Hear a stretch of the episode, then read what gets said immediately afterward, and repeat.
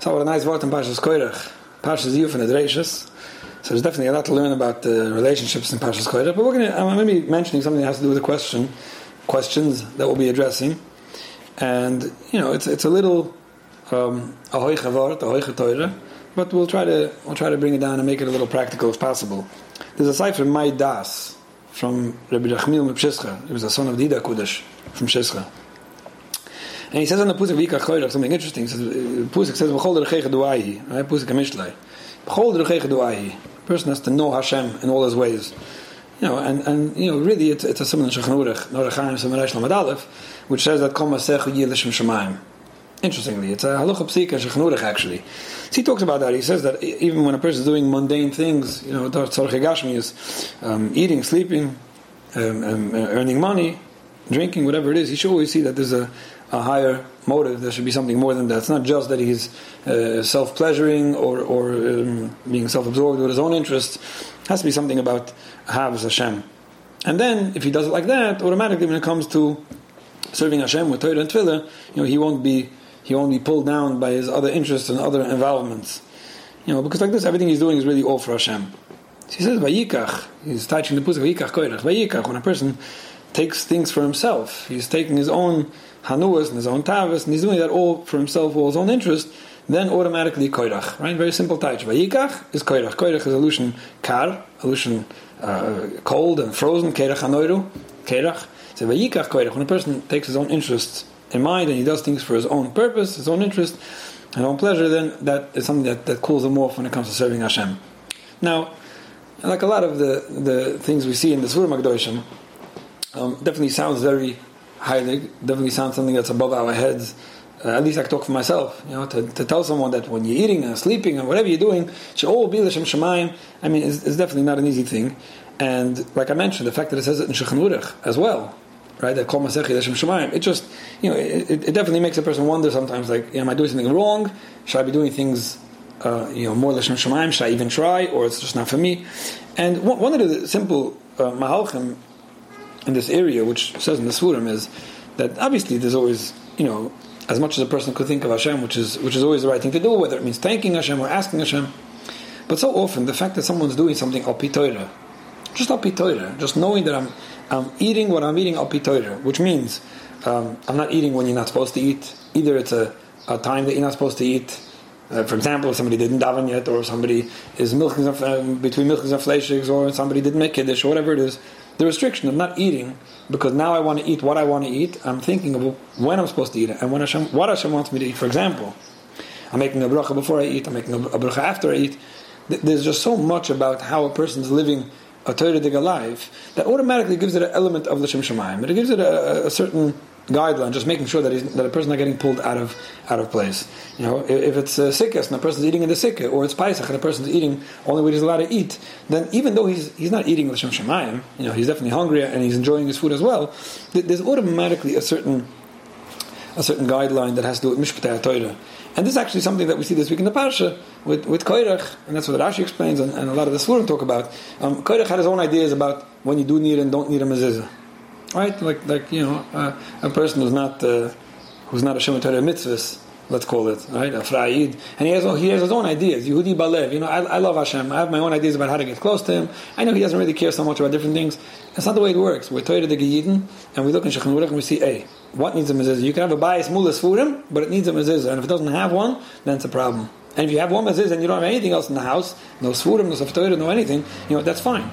So coming up with your own ideas about how to serve Hashem, that's not a good thing. When a person is committed and dedicated to what the Torah tells us, the Shulchan Aruch tells us, just Yiddishkeit, that alone, that alone is definitely something that elevates um, so much of the mundane uh, behavior and actions in a person's day, in a person's life. And then there's always the more lofty intentions and more hecher uh, kavunas, let's call it. You know, but there's definitely something about Vayikach. Just don't take things to, to, your, to yourself and your own interests and doing things the way you think is good and the way you want, and you deciding you know, how Hashem will want or doesn't want or what Hashem cares about or doesn't care about, what's really important, what's not important. It's so important. It's so important to just stay, just just stick to the rules. I call it. And I, I, I get a lot of emails. I mean, this is something we've spoken about many times. And I of, I get, I get a lot of emails about this about this this concept about you know how much do I have to stick to the rules? When do you stick to the rules? This is so important. This is not important. This is about what about this? What about those people that do things differently? And you know, I, I can just keep on talking about it and trying my best to emphasize and promote the importance of, of just being Erlich HaTorah. And uh, like we mentioned often, it's definitely the, the healthiest way of life, not a question. So let me read a question which made it to the top of my list. And like so many questions, I didn't know what to do anymore because so many questions come in with a certain um, time sensitive uh, to them. And like I said, I, I, probably always miss the deadline. I mean, I had a question from a colleague who's about to get married, right? Uh, I'll be addressing the other shir. And yeah, for all I know, she probably got married by now. So you have a question about a birthday, probably passed. I, I, I, spoke about a vacation recently, and I got an email afterwards that the share was appreciated, and the vacation was already. So you know, I definitely see these questions just as a springboard to nice topics, to helping people understand things. And you know, Schisarab Tuli, in whoever it is that brings up a good question, a good topic, nothing to be ashamed of. And like this, people people benefit from, from talking about these things. So I'm going to read the question that made it to the top of the list, and then I'm going to read another two questions that came in just in the last two three weeks alone, which would have taken a lot longer to address, but being that it's all the same idea, um, let's mention it. And, and, this is you know a sensitive topic. Maybe I'll change a few words here and there.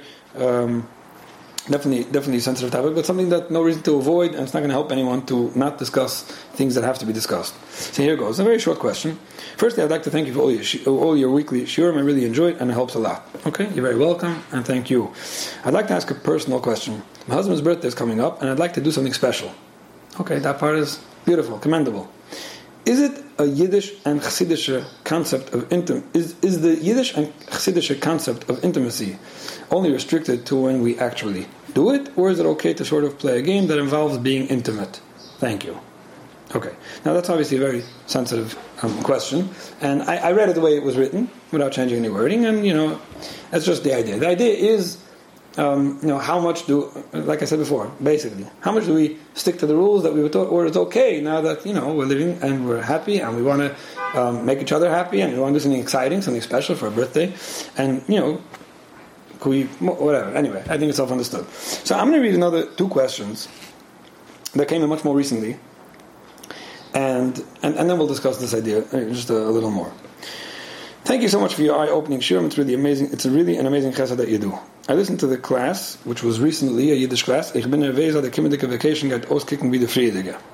Okay, for those who don't know Yiddish and didn't hear that class, it was a, from a woman who was nervous that the coming vacation will look like the previous vacation, in which she was asked to do things she wasn't comfortable doing, and wanted to know if she should bend from her uh, principles and, and what she believed in her values or whatever, whatever she felt was right to do. Anyway, this topic interested me very much because I find myself in the opposite situation.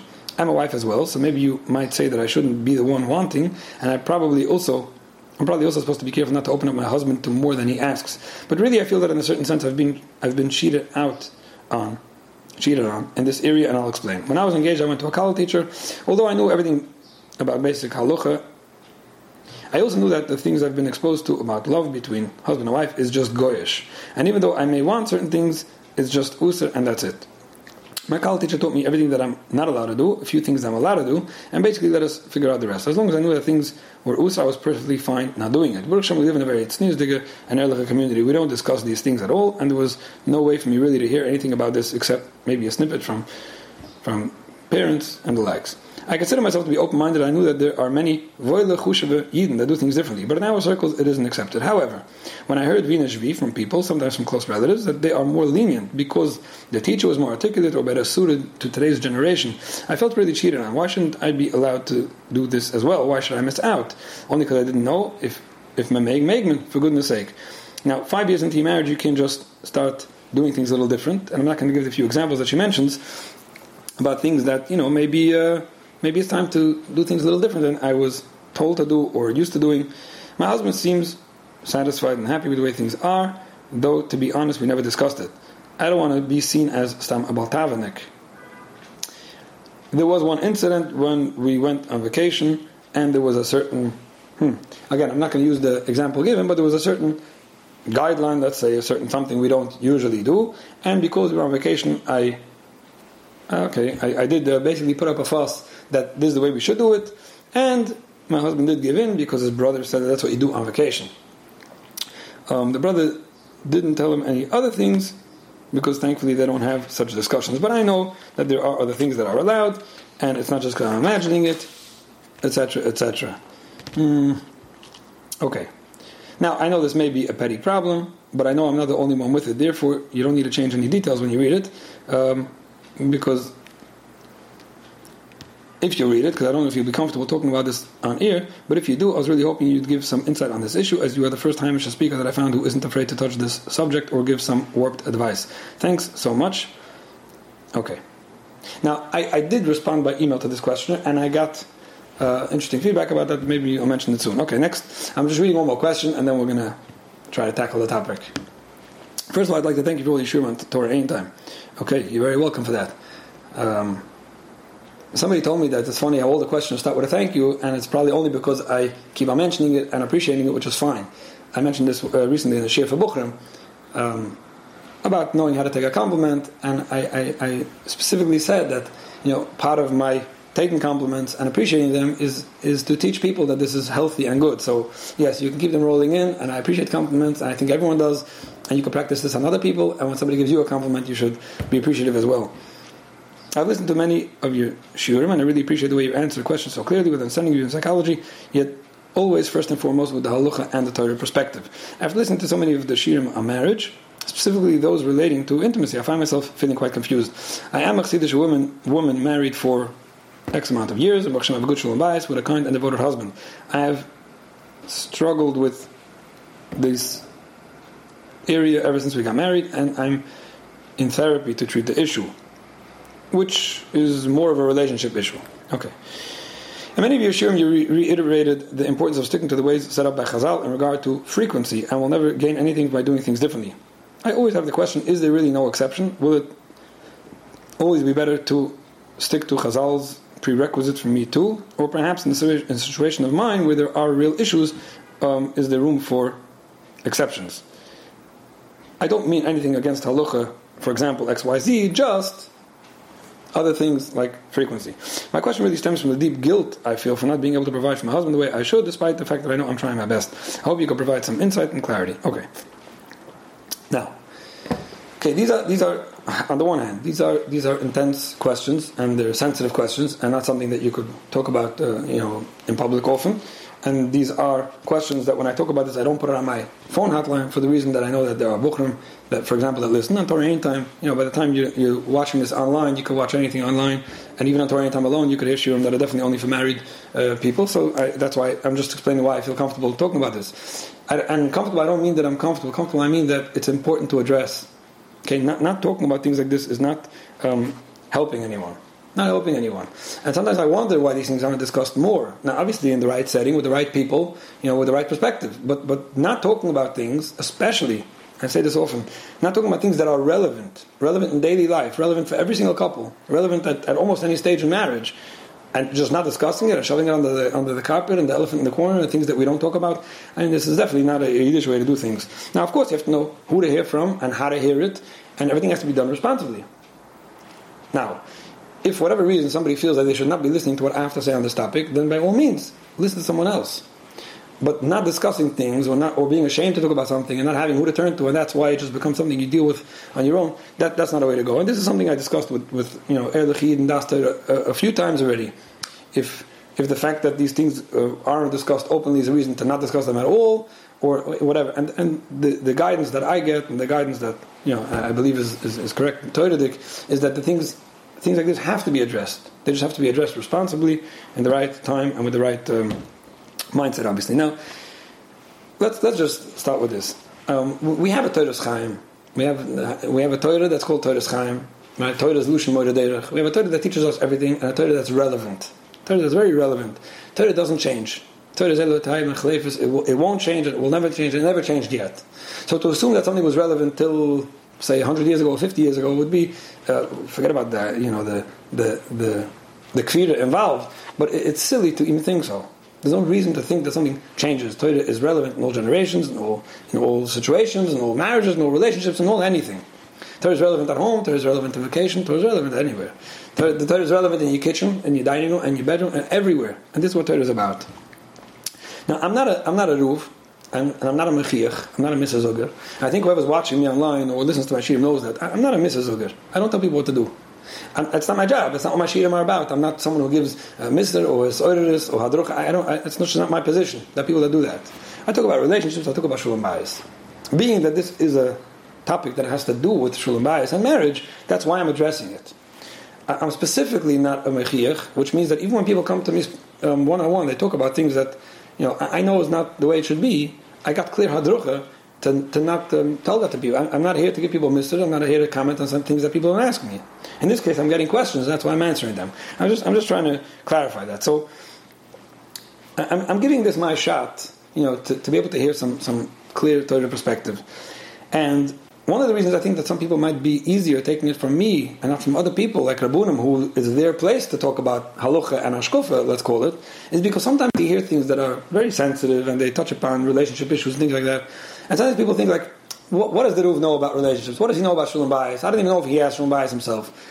Hearing it from somebody who deals with Shulam bias and promotes Shulam bias and tries to help people have meaningful and, and long-lasting and strong and healthy relationships, you know, just might make it easier to digest and accept. So that's just um, that's just as an introduction. So we have a Torah Chaim that touches upon everything, and like all the Eilachid know, for example, Hilchas Nida, Hilchas Archokas, there are things that are which also definitely need to be reviewed and practiced very loyally to the T, right? It's not something that, oh, because my shulam bias, I can't really, um, you know, Hilchas it's very important, but, you know, we just, we, we cut some corners over there because of shulam bias. It doesn't work like that in, in real life, in Torah life. It doesn't help anyone, it's not healthy, and it's not an excuse. Now, just like the Torah teaches us uh, when we need to be far, the Torah teaches us when and how to be close. And that's what Torah is about. Torah is about everything.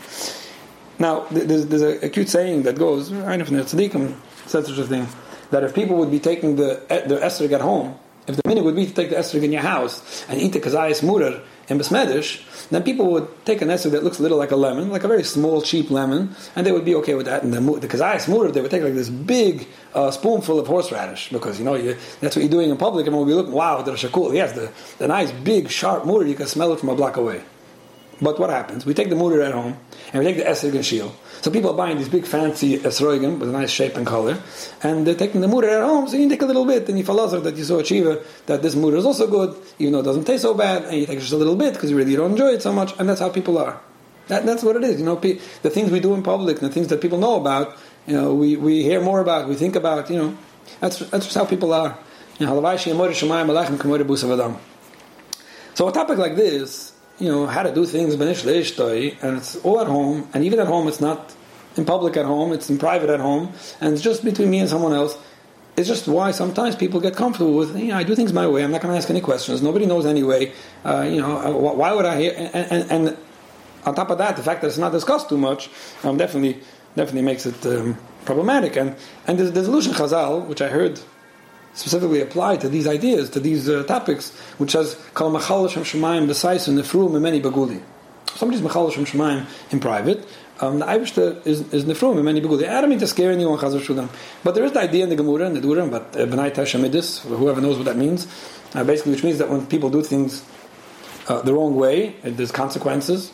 Now, even if even if we might not see it um, today, and we don't see, you know, um, you know, cause and effect like these things. But but it's there, it's there. There's definitely the idea of don't think that because you're behind closed doors you can do whatever you want. The Torah teaches us that. Nobody will know. Nobody will look at you and say, you know, he's not doing things the way he should. They might say that if they see you sitting in a, a sikkah that's not uh, Osgalton, or they see you wearing tefillin that aren't uh, uh, aren't black enough. But over here, you know, but, but it's definitely these are very very sensitive and, and, and definitely uh, very important topics.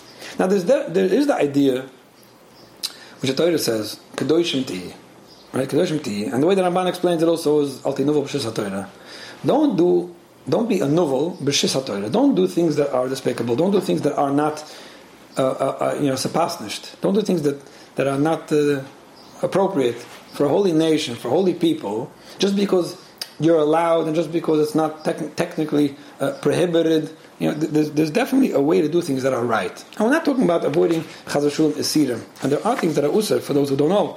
And I'm not going to be talking much about what it is and what it isn't, as much as the idea. There's something about being a heilige folk. And this is not a shavuot Mashiach. I'm not here, again, I'm not here to give us orders. I'm here to explain the idea. There's something about being, doing things the way you're supposed to do things. The that cut out for us how we're supposed to be living. Now, the idea of intimacy, and this is something I discussed in the Shir that's, that's titled in English and in Yiddish way back, um, this, the, the, the sacred and the intimate, I think it's called. The idea of intimacy, what you're trying to accomplish by being together, what you're trying to accomplish, how, how do you get close to one another? What do you, what do you, what's the motive? What's the goal? What, what are you, what, you know, what are you looking to, to, to, to get to? Now, when you know what that is, and you understand what love and connection and thinking about someone else means and how to do that, it's definitely easier, it's definitely easier to accomplish what you're looking to accomplish than if you're just um, learning what the rules are. So it's, it's, all, it's very important to understand that. If you don't know what you're looking to accomplish, and you have the wrong things in mind, and it's all about um, self pleasure and lust and self absorption, and it's all about what I'm getting, and, and, and, it's nothing to do with relationship and connection and love and understanding, you know, then definitely it's going to be a lot harder to stick to rules. But when you understand what this is about, and that's why I encourage whoever uh, wants to, to understand what it's about and to learn what it's about, it makes it easier to understand that there are rules and they don't contradict each other at all. At all. But independent of what you're trying to accomplish, now I'm just discussing the fact that this is a very sacred topic. It's a very specific. There's ways to do things, and before I go on, this is something I was mentioning before. Why it's not spoken about. Maybe it should be spoken about. In other words, you should learn about it. You should hear about it from the people who are knowledgeable and and um, clear enough to, to discuss this. But what happens is people, who do you talk, you know, you, you don't hear a share about it, and you don't learn much about it, and it's not discussed, so what do you do? You talk to the person you feel most comfortable talking to about it. So you're talking to your sister, or your brother, or your sister-in-law, or your neighbor, or your chavrisa, and that's where it's a problem. That's, that's a problem. It's a very private topic. It's not meant to be spoken about. And what happens is when people start giving each other ideas, when people start talking about things when they're not competent or knowledgeable or licensed, let's call it, to have the clarity and know how to discuss things and take things into consideration and know what's an exception to the rule and what is the rule and how to do things, that's when it becomes a problem. Chazal teaches that. The Gemara talks about, you know, everybody knows, the Lushna Gemara, Shabbos, everybody knows why a Kala is getting married, going under the chippah. Everyone knows what's behind that, but the one who talks about it, Kalamanabal is Piv, you know, that's not such a simple thing. In other words, it's not that there's secrets. We're, we're, all mature adults. We, we know a lot of things, but discussing it is a problem and a big problem. And the Gemara talks about it very, very, uh, very uh, you know, strongly. It's a big problem to discuss things that are supposed to not be spoken about. So this is something you have to understand. This is this is an important topic to understand that you know how to do things. An important topic to know that that, it, that it's very uh, sensitive. Now, being sacred and being uh, and, and doing things the way a holy nation is expected to do things doesn't mean that it's to be depressing and doesn't mean that it's restricting, and doesn't mean that it's bad. And, and like I said before, if you know what you're tr- trying to accomplish, the Torah is just trying to give a technical layout for how and when and what is done. Now, all the other and anything else involved, in other words, how much connection, how much pleasure and enjoyment and good feeling and happiness is there, the more the better. The more the better. Now, of course, there's ideas of, of truly L'Shem Shemayim, like we started off with, and, and, and other things that are, you know, definitely um, nice topics to discuss and make sure that they're not in any way contradicting to anything that has to do with shalom bias and, and just manich uh, But it's not about the unavoidable sin. We're doing something bad and we're doing something that, you know, the, the Torah just just teaching you how I want to do things. And there are a lot of svurim that compare this to how you eat. You, you eat at a certain time, and you don't eat at a certain time, and you eat like I said with a certain bracha, and you know, and, and all that, and you can enjoy your food. As a matter of fact, you should enjoy your food. In this room, talk about how you should enjoy your food and the why the Eibishter made all kinds of different tasting foods, and Eibishter wants us to thank him for it and enjoy it and accomplish whatever you're trying to accomplish by it. The point is only that it's it's it's it's clearly defined. The Torah clearly defines things. Now, in that definition, within the structure of the Torah, then you go ahead and do whatever you want. The Torah, if the Torah teaches you, for example, when to eat and what not to eat, and, and you got that clear, and you made your bracha, and you know what you're allowed to eat, and if it's kosher, and it was checked, and it's whatever else, now, now you could eat, you know, I, I won't say as much as you, as much as you want, but now, now there's flexibility. Within the structure, there's flexibility, but you have to know what the structure is. Flexibility doesn't mean that it takes away from the structure and the rules. Now, again, I may be talking a little vague, and you know, but I think people understand what I'm saying. So let, let, let me just discuss what I mean when I keep on saying the rules. Um, the Torah, the Torah wants something specific. The Torah wants a husband and wife to live together in a certain way. The Torah is teaching you to be intimate and close in a certain way. And the Torah tells you when yes, and when yes is yes. And the Torah wants that it should specifically happen. And if you're not doing it when you're supposed to do it, or you're not doing what you're supposed to be doing, it's a problem. And, and it's, a, it's a severe problem. As a matter of fact, one of the reasons for divorce that the Torah gives is when people aren't uh, uh, being available for each other, not uh, fulfilling their obligations, let's call it. At the same time, the Torah is telling you what not and when not. And it's not only a pusik in the Torah, I mean the Shulchan Aruch and the Poskim is very clearly defined. The Torah wants it to be a specific way, not the other way, and yes, this way. So that's just something to And I'll tell you, this is the only way to get it right, which I'll talk about soon. But the Torah wants to make sure that what, what's supposed to happen is happening. And husband and wife both understand their obligations to make things happen and know that, hey, this is the rule, it's supposed to happen. You could skip a meal if you want, but there are things you can't skip, and, and specifically the way it should be. And when you're doing it, what you do and how you do it. Now, there are gray areas that are not spelled out in Torah. And again, like I said, I'm not going to the details. I assume that you were taught as a chusna or taught as a kala. And if not, then I assume you have access to a Mishnah Berurah in your house, or a Shulchan or a Morerua that you should all have.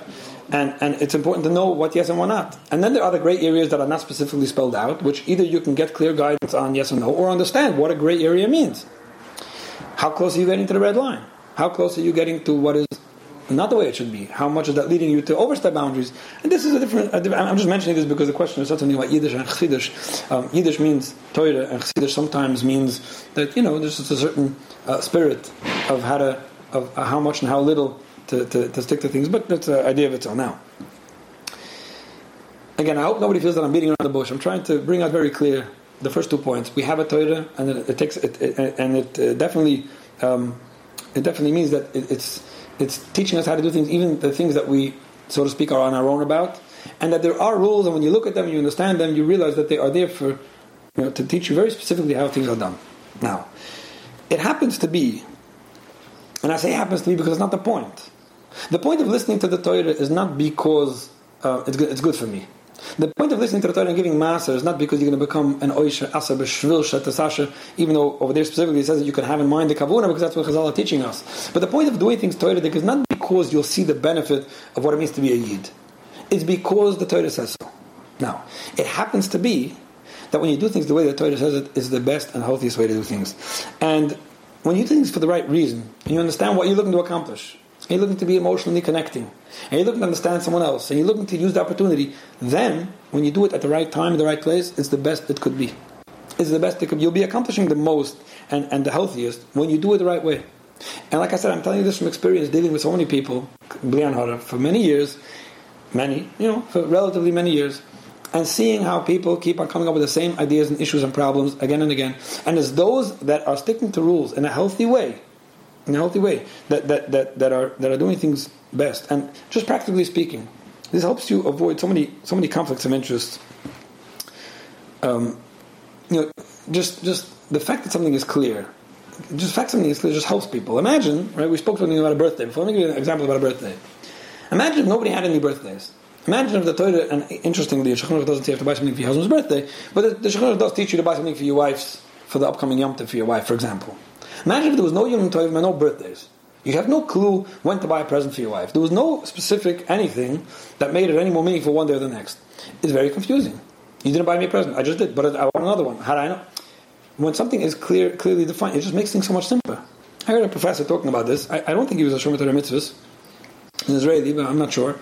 But he was discussing how making decisions all the time is emotionally depleting. It, it's very hard for a person to keep on deciding things. What happens is when a person puts himself in a certain structure, it just makes certain things so much easier for him. If you have to decide every night where you want to sleep, you had no idea. Every night, every day after work, you have to start thinking, where do I go now? And it just becomes so difficult for a person to decide. As opposed to, I have my house. I know I go there. I don't like my house so much, but I still know I go there. And it just makes it easier for me. And he was talking about anything that a person accepts upon himself as a rule already makes it easier for him to stick to. Because it's a rule, it's a principle, I know that's, that's how I do it, and it makes it so much easier. And I see this uh, over here as well, very much. And he was talking about, and he was specifically talking about how religious Jews, have a certain amount of easiness just going on in life, knowing this is what we do do and this is what we don't do. Keeping Shabbos, the fact that I know I'm keeping it and I'm committed to keeping it, and I still it shouldn't even be an assignment for many of us, for most of us, Mitzvah Hashem, it makes so much, so much, so much easier.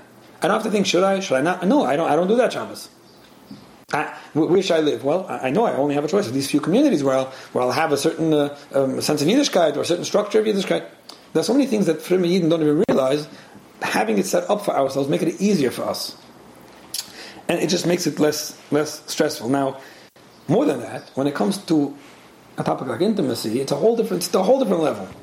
When you want to know how many times to eat, the fact that you know there's breakfast, lunch, or supper for those who eat on a healthy schedule, it makes it easier because you don't have to decide when to eat. You don't have to keep on thinking, am I hungry yet? I'm not hungry. I'm still hungry. I'm not hungry.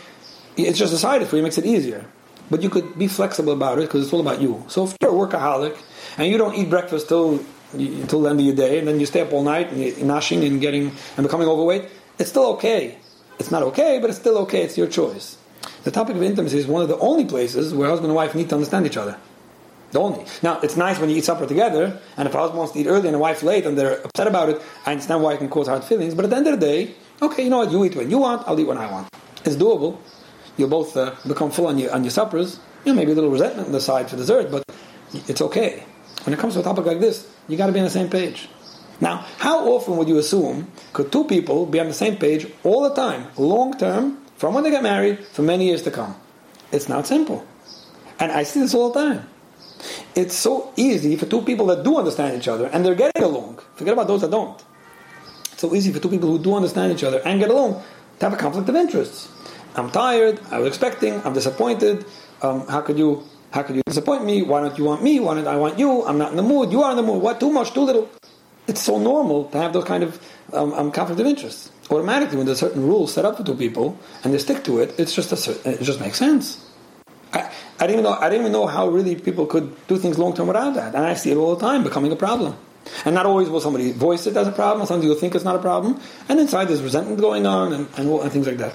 It just makes it so much simpler, and that's uh, maybe that's part of you know all, all, the, all the Torah wanted. And it's just it's also a certain amount of consistency that rules give you. The Torah wants there should be.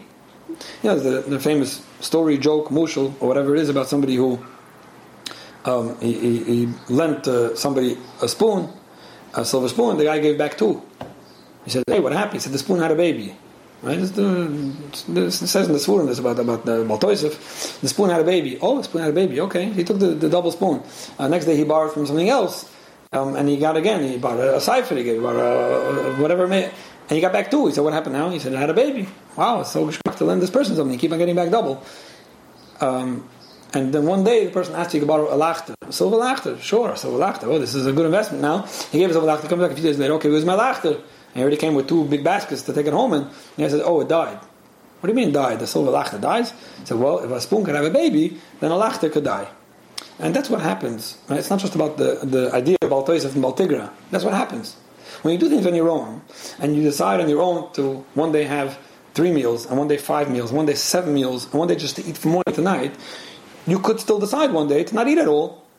I mean, if, if, if I could do more, I could do less, right? And that's what happens sometimes when it comes to these areas. And if you're not consistent, even when you think it's, it's good and, and helpful and beneficial and enjoyable, and everyone's going to appreciate more and more and more, or maybe now and that.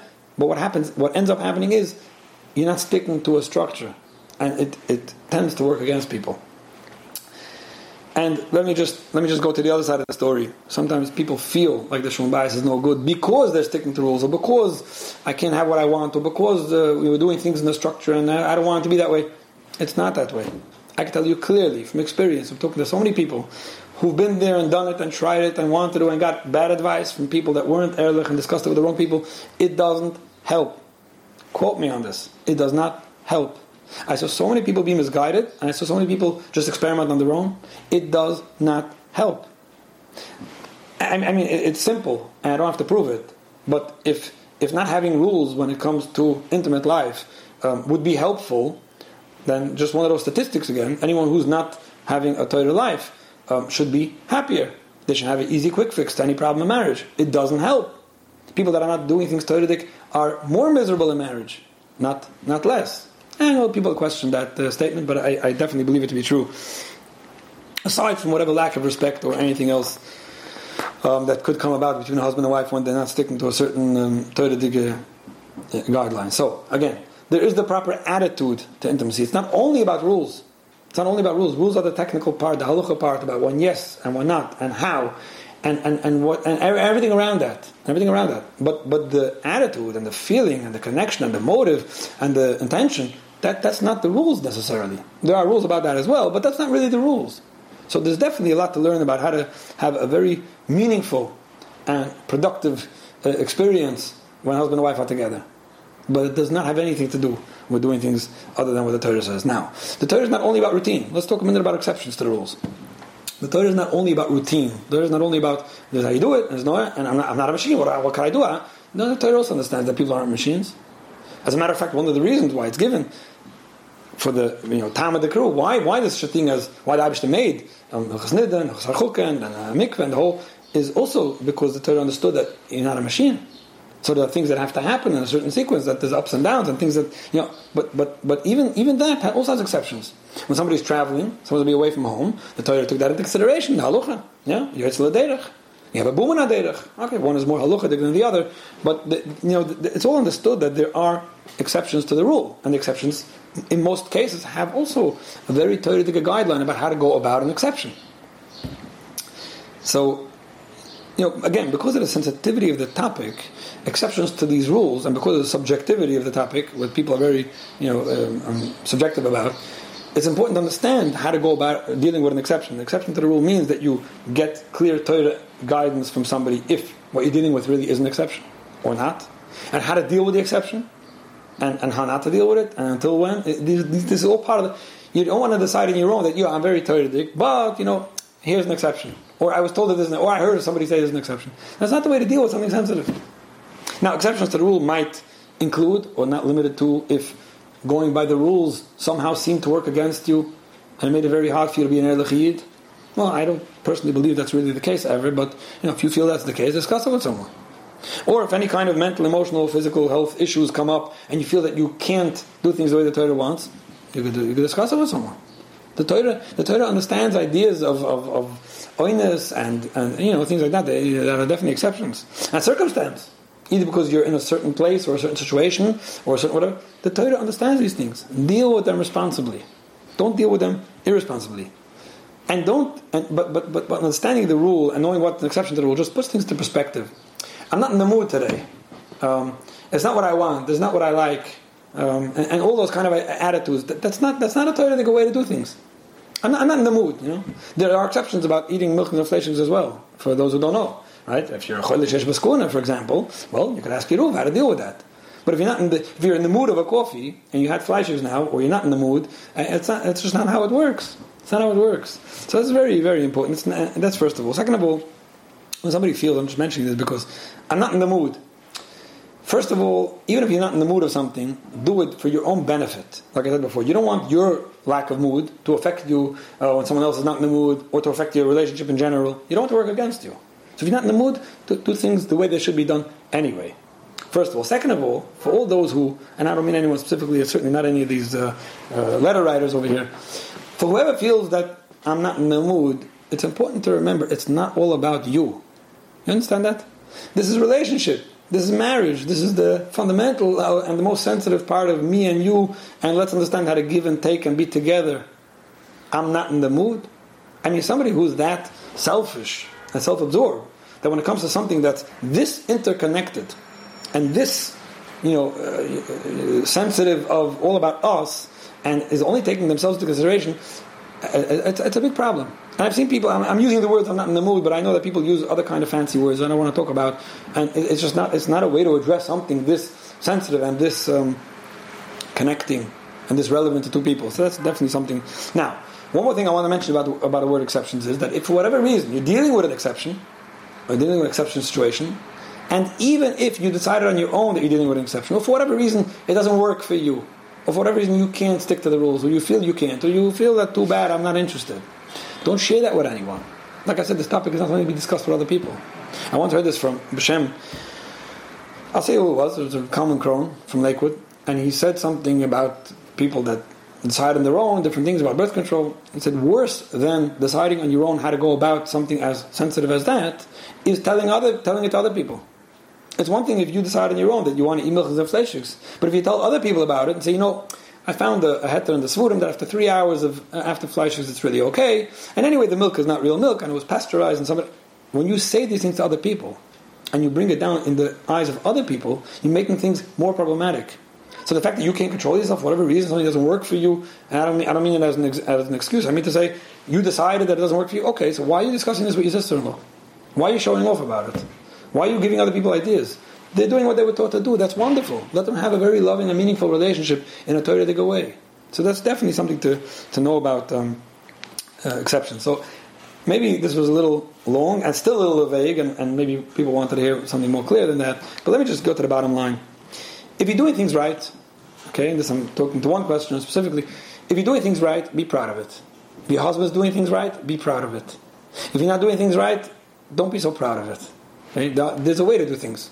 And if you want to know if because uh, a birthday is coming up, you want to do things that are, you know, doesn't sound so straight, then, then ask uh, a, a if it's really okay. And ask him. Ask him. You know? don't, don't be ashamed. It's a shaila, like any. But chances are that you might start realizing that hmm, there's a way to do things and there's a way not to do things. And it's very specifically, it's very clearly um, spelled out actually for those who don't know. So if you're not doing things right, it might be worthwhile to just get on a healthier track. Not just because you have to, but because it might help you in many areas of your relationship. And very often, if husband and wife are listening to this together, or brave enough to discuss it together, and you know, what, what are we doing? What should we be doing? You know, may, maybe maybe we can have as healthy or a much healthier relationship together by just doing what's what, what's right. And and, and and sometimes people decide on their own what the rules are, and they don't want to know. Uh, I'll never forget. I was, I was a kid. And I, I saw a newspaper, it was a Yiddish newspaper, but um, definitely had interesting ideas that weren't so Torah And they had a question answer column with somebody who was officially giving Torah guidance. And the question went like this, and, and I know that person was, who am I to say, but not seemingly qualified to give true Torah guidance. And one week the question was, why don't we make a alagafen after Havdalah? Why don't we make alagafen after Havdalah? Make Havdalah, you drink a cup of wine, and don't make, don't make alagafen. Now, um, the answer to that question, for those who don't know, before I go on, is that you do make alagafen after Havdalah. You have to make a bracha whenever you eat anything that has a shiur. And, and you're supposed to be drink, drinking a shiur. So, I mean, to just give it, uh, to, say it as a given, uh, why don't we make a problem. And, and the person answering the question went on to a whole rant about why, why Havdalah is different. Sometimes people decide on their own what the rule is, and then they try to back it up with either whatever proof, whatever interesting ideas they came up with, and it's just, it's ridiculous. We have a Torah for these things. It's all spelled out. It's not me. This is spelled out. Um, another example, I, I, probably once mentioned this in the past. Once or two people discussing Pesach morning. Um, one of them was saying that you know, Hashem, he was able to get his Erev Pesach matzahs. He makes matzahs Erev Pesach. And he, you know, he was happy. He was proud of it. And the other person said something like, Erev Pesach is just not the time to bake matzahs. I know it's a nice inyan, but you know to bake matzahs Erev Pesach, I mean it's so busy, and how can you be careful with the chumetz, and how could people be? I, I would never touch an Erev Pesach matzah. And the other person let him talk and finish off, and he was actually a ruv, a tamachuchim, and he said, and, and, after listening to this person's whole rant about why Erev Pesach matzahs are no good, he said, you know, if not the fact that the Shulchan says differently than what you just said, that would be a very good uh, argument.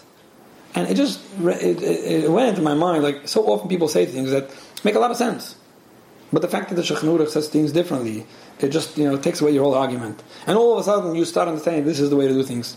That's it. The Torah the away. And I and I'm saying it again as dealing with people's marriages and shalom bayises for quite a while. I never, ever saw a situation that either was better by doing things differently than the Torah says, or would have become better, or was okay if not, or, or suffered from doing the right. I never saw that.